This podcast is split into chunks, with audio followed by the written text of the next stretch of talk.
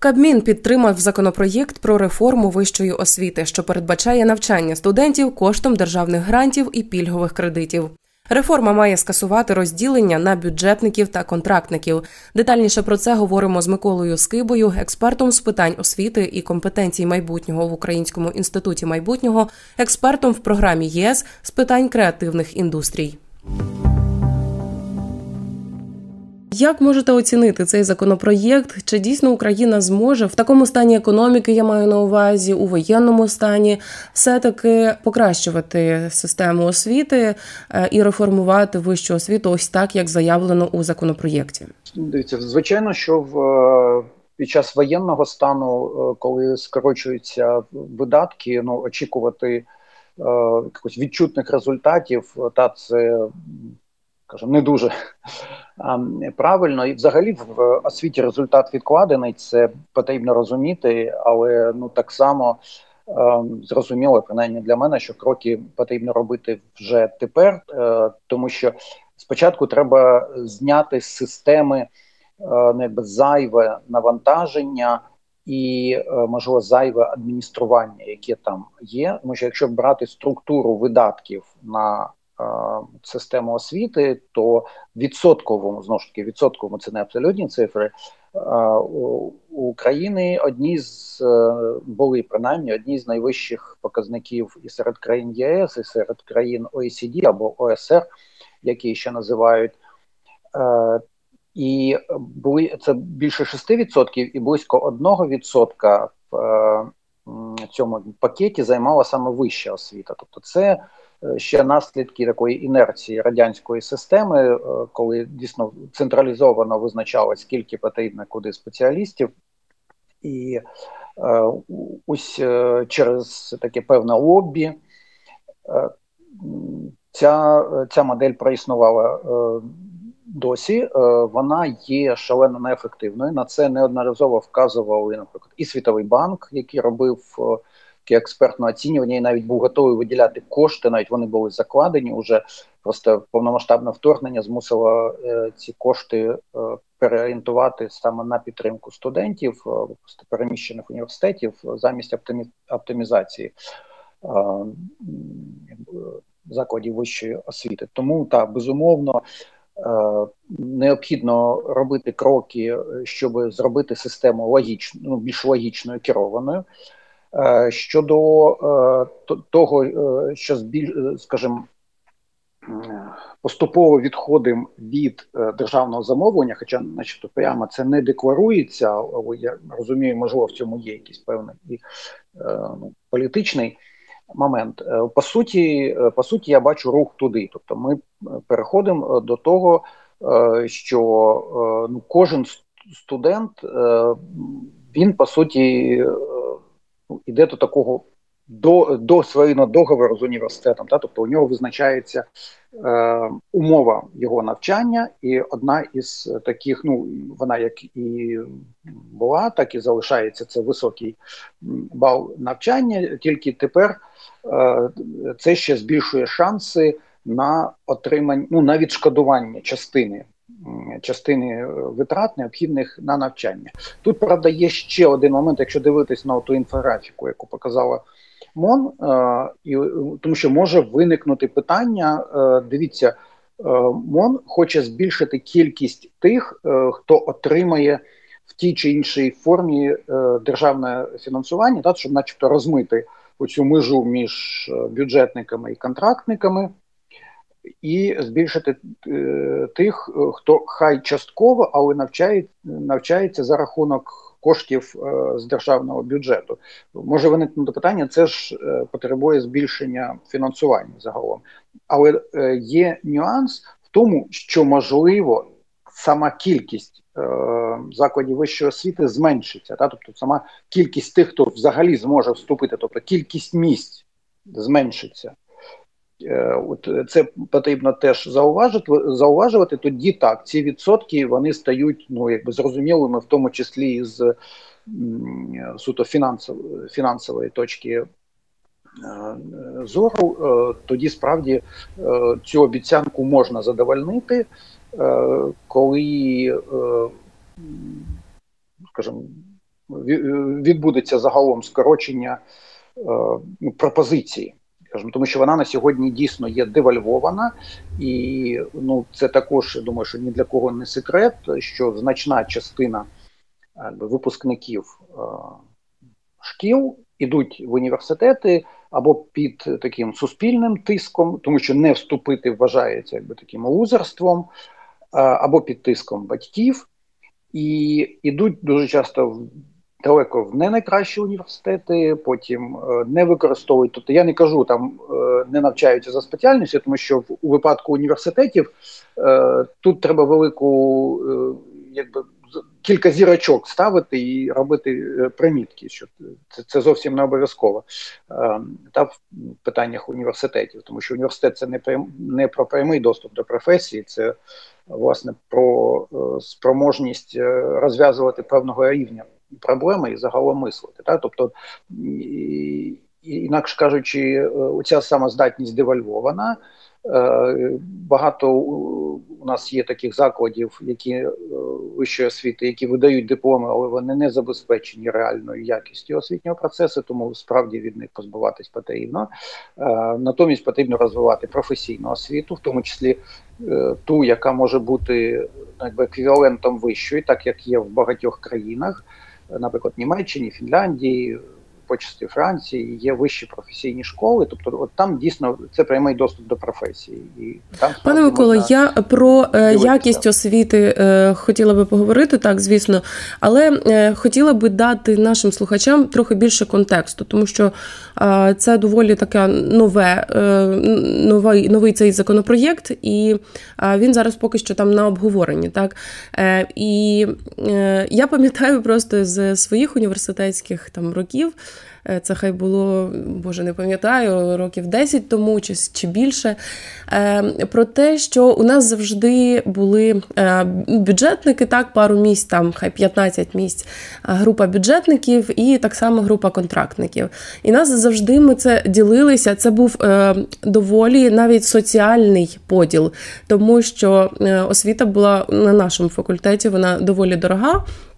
І це були група там бюджетників, це були сільські, але розумні діти, а контрактники це були там київські мажори, можна так сказати.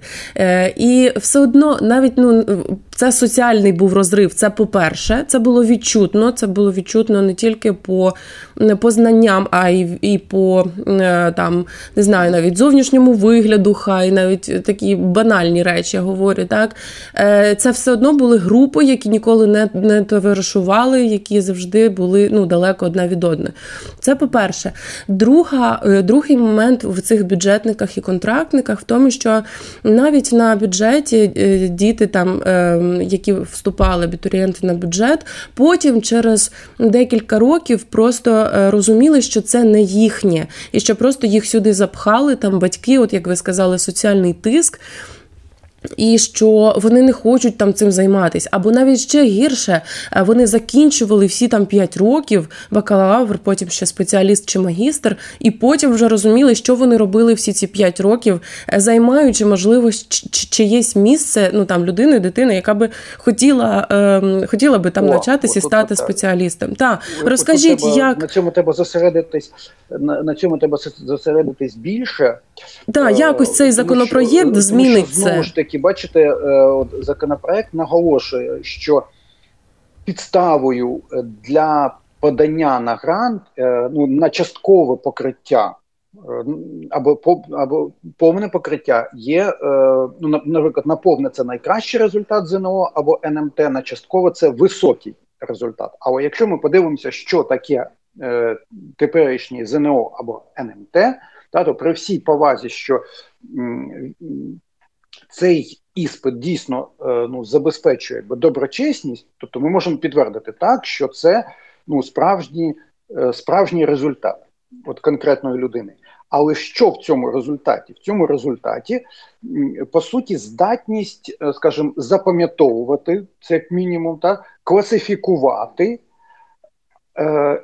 і все. І, можливо, десь там далі здатність самоорганізовуватись, для того, щоб просто опанувати якусь кількість оцих розрізнених фактів. але те, що там дійсно інформація подається як такий салат, в якому потрібно просто майже як машинне навчання класифікувати. А оцей історичний факт сюди стосується, це сюди. Тобто ми не можемо гарантувати, що людина справді, наприклад, розуміє після цього іспиту, наприклад, математику як мову науки або математику як певну таку логічну сітку.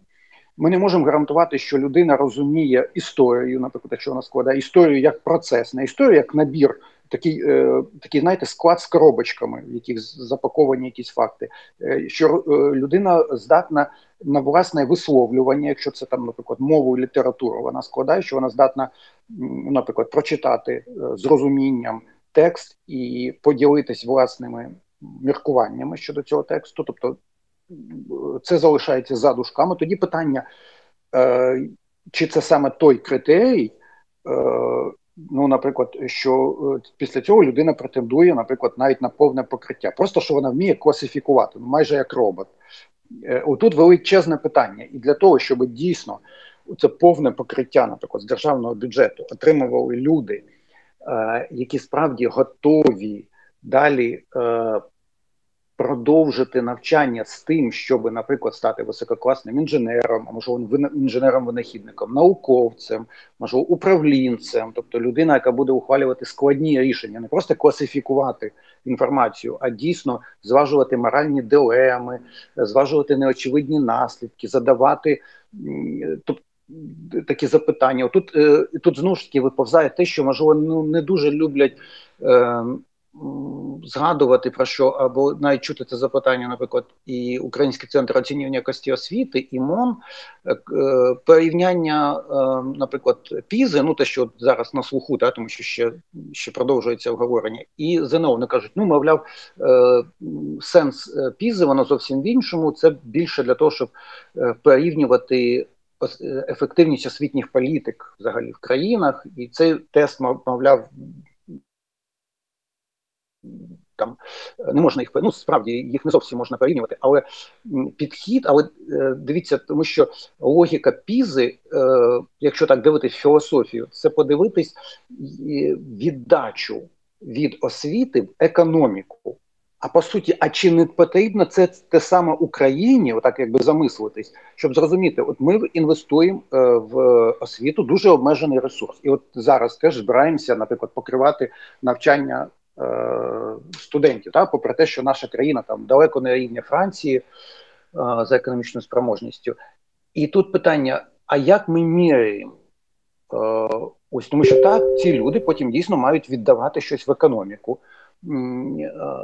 І питання, можливо, тоді варто змінювати все ж таки формат цього іспиту, або, можливо, додавати щось інше, як ви кажете, мотивацію, тому що це високий бал ЗНО або НМТ не гарантує зовсім те, що людина справді хоче далі реалізовувати ці знання. Воно знову ж таки може показати, що людина просто виконувала волю батьків або ну, певну соціальну модель відпрацьовувала. Воно не показує, я хочу тільки, що людина справді хоче. Тому пане Миколо, хочу слухачам просто розшифрувати цю ПІСу, про яку ви говорите. ПІСа – це програма міжнародного оцінювання учнів. От, це міжнародне дослідження якості освіти, ну, яке дозволяє так зрозуміти, я розумію так, та, зрозуміти, чого хоче там абітурієнт, який в нього направленість. Ні, дивіться, ПІСа, вона зовсім не про це, тому що ПІСа – це організація економічного співробітництва і розвитку, яка спочатку об'єднала ну, найбільш, скажімо, розвинуті економіки світу. Потім поступово в цей клуб доєднувалися інші країни, і там проводяться дуже багато досліджень, які саме стосуються економічних показників, але в якийсь момент вони замислилися, а від чого ще залежить економіка, крім, ну, там, наприклад, виробництва, рівня ВВП і так далі. І зрозуміло, що освіта, ну, тому що людський капітал, знання, інакше кажучи, ми ж живемо в епоху економіки знань, і додали ще одне вимірювання, ось на цей раз освітнє, щоб подивитись саме от вплив освіти на економіку. Ну, тому що вони міряють вдовгу, і, звичайно, це потім накопичується, можна просто бачити і як ті чи інші рішення політичні, вони потім вплинули на освіту, а освіта вплинула, наприклад, на економіку, скажімо, і складність економіки, науковоємність, інноваційність і багато інших важливих показників саме для сучасної економіки, для сучасного світу. Ну, але, і, власне, це й мали на увазі оцінити от людський ресурс, який вступає в університет, просто наскільки економічно він буде потім. Але весь фокус в тому, що НМТ і ЗНО в тому вигляді, як він є на сьогодні у вигляді тестів, дає дуже мало, ну це, я би оцінив, 5-7% такої предикативності, ну тобто здатності передбачити ось цю потенційну віддачу, тому що ці потенційні віддачі треба дивитись, ну тоді, звичайно, що там треба міряти якусь креативність людини, здатність вільно мислити і взагалі бажання саме прийти зі своїм висловлюванням, або взагалі, що, як на мене, дуже важливо для України, це здатність відчувати себе власником своїх інтелектуальних результатів, тому що що робить освіта дуже часто з учнем, та вона може дати дуже гарну, як кажуть, базу. Я почасти згоден, що у нас там залишились якісь там і ліцеї, які дають дуже добру там фізико-математичну підготовку, частина там університетів дає обсяг знань, можливо, там більше, ніж інші бакалаврські програми в інших країнах. Але є дуже важливий момент, що людина відчуває, що це її результати, що це не її встигли нашпигувати, поки вона навчається, а це її власність. І вона потім цю власність конвертує в інтелектуальний продукт, в навіть інтелектуальну власність. І людина, і це дуже важливий момент для зменшення недоброчесності. Тому що коли людина відчуває знання, і не просто знання, а якісь власні знахідки, власні формулювання, як саме актив власний, вона починає, і навіть більше того, як актив власного бренду. І людина вже починає працювати на своє портфоліо і розуміє, що портфоліо, потім, яке вона накопичує, починається зі школи, продає її в широкому розумінні на ринку праці, який стає дедалі більше інтелектуальним, науковоємним. І от до цього треба заохочувати. Інакше кажучи, потрібно змінювати модель оцінювання, додавати оці компоненти результатів, сукупних результатів знань, бо інакше може бути, знову ж таки, перекос, коли учні в школі будуть орієнтуватись не на занурення в процес, тому що ми можемо дуже класно там змінювати ліцеї, змінювати програми, старша профільна школа, зараз теж триває реформа. Але учні і батьки будуть думати про те, як підготуватись до цього іспиту. І, скажімо, площа дотику, так би мовити, з цим освітнім процесом, який може бути дуже класним, може нести якісь унікальні знання, тому що комусь поталанить з викладачем хімії, чи історії, чи біології, чи літератури. Але НМТ це просто потім відфільтровує, тому що йому треба уніфіковане знання. Але на робочому місці цінується унікальна експертиза. І отут є розрив. Тому що якщо ми кажемо, що ми відбираємо для вищої освіти, принаймні для тих, щоб заохотити грантом кращих, то в моєму розумінні в категорію «кращий» входить в тому числі той, хто здатен породжувати свій результат. А свій він завжди унікальний. І от важливо придумати, як оцінити цю унікальність. Так, це важливе питання і глибоке питання, хто це буде оцінювати і як буде відбирати цих абітурієнтів. Але, пане Миколо, залишилась у нас одна хвилинка. Хотіла вас ще запитати, власне, за ці гранти, що це за гроші, звідки вони будуть іти? Тобто державне замовлення зрозуміло. Дивіться, у нас є стаття в бюджеті, вона так і називається кошти на виконання державного замовлення. Я не точно формулюю, але є така стаття, і університети на сьогодні можуть претендувати на ці кошти, якщо вони набирають студентів. Тому університети дуже часто, чому нарікали ще на контракт, тому що там університети, особливо такі обласні, ну які в обласних центрах, вони демпінгували, тобто вони гралися нижчою ціною порівняно з там, наприклад, столицею чи Львовом, там чи Харковом та свій час. І це девальвувало якість освіти, тому що це означає нижчі ставки, нижча зарплатня викладачу, нижче матеріально-технічне забезпечення. Тут ми, начебто, починаємо від цього відходити, але ось тут важливий момент, щоб університети могли отримувати не лише на навчання студентів, а на також наукові дослідження. Там є окрема стаття видатків, це саме науковий фонд, і на сьогодні університети можуть змагатись, але тим не менш цей закон, тут я скажу так, маркери для мене якості цього закону, якщо він буде чіпляти, наприклад, бюджетний кодекс, тобто якщо не змінити бюджетний кодекс, то, знову ж таки, цей відхід від державного замовлення і перехід на більш таки цільове фінансування, воно може не відбутись в повній мірі, тому потрібно уважно стежити, особливо при кінцеві положення, дивитись, до яких інших законів, тобто це має змінитись не лише освітнє законодавство, має змінитись в тому числі бюджетне законодавство, для того, щоб логіка помінялась і ми прийшли, дійсно, тому що у нас на сьогодні немає в законодавстві поняття державний грант на навчання. Так, законодавство треба міняти. Це наскрізно, тобто це низка інших законів має змінитися, в тому числі. З експертом з питань освіти та компетенцій майбутнього в Українському інституті майбутнього Миколою Скибою ми говорили про те, що уряд планує збільшити кількість студентів, що навчатимуться за системою співіснування, та скасувати розділення на бюджетників та контрактників. Розмову вела Ірина Сампан.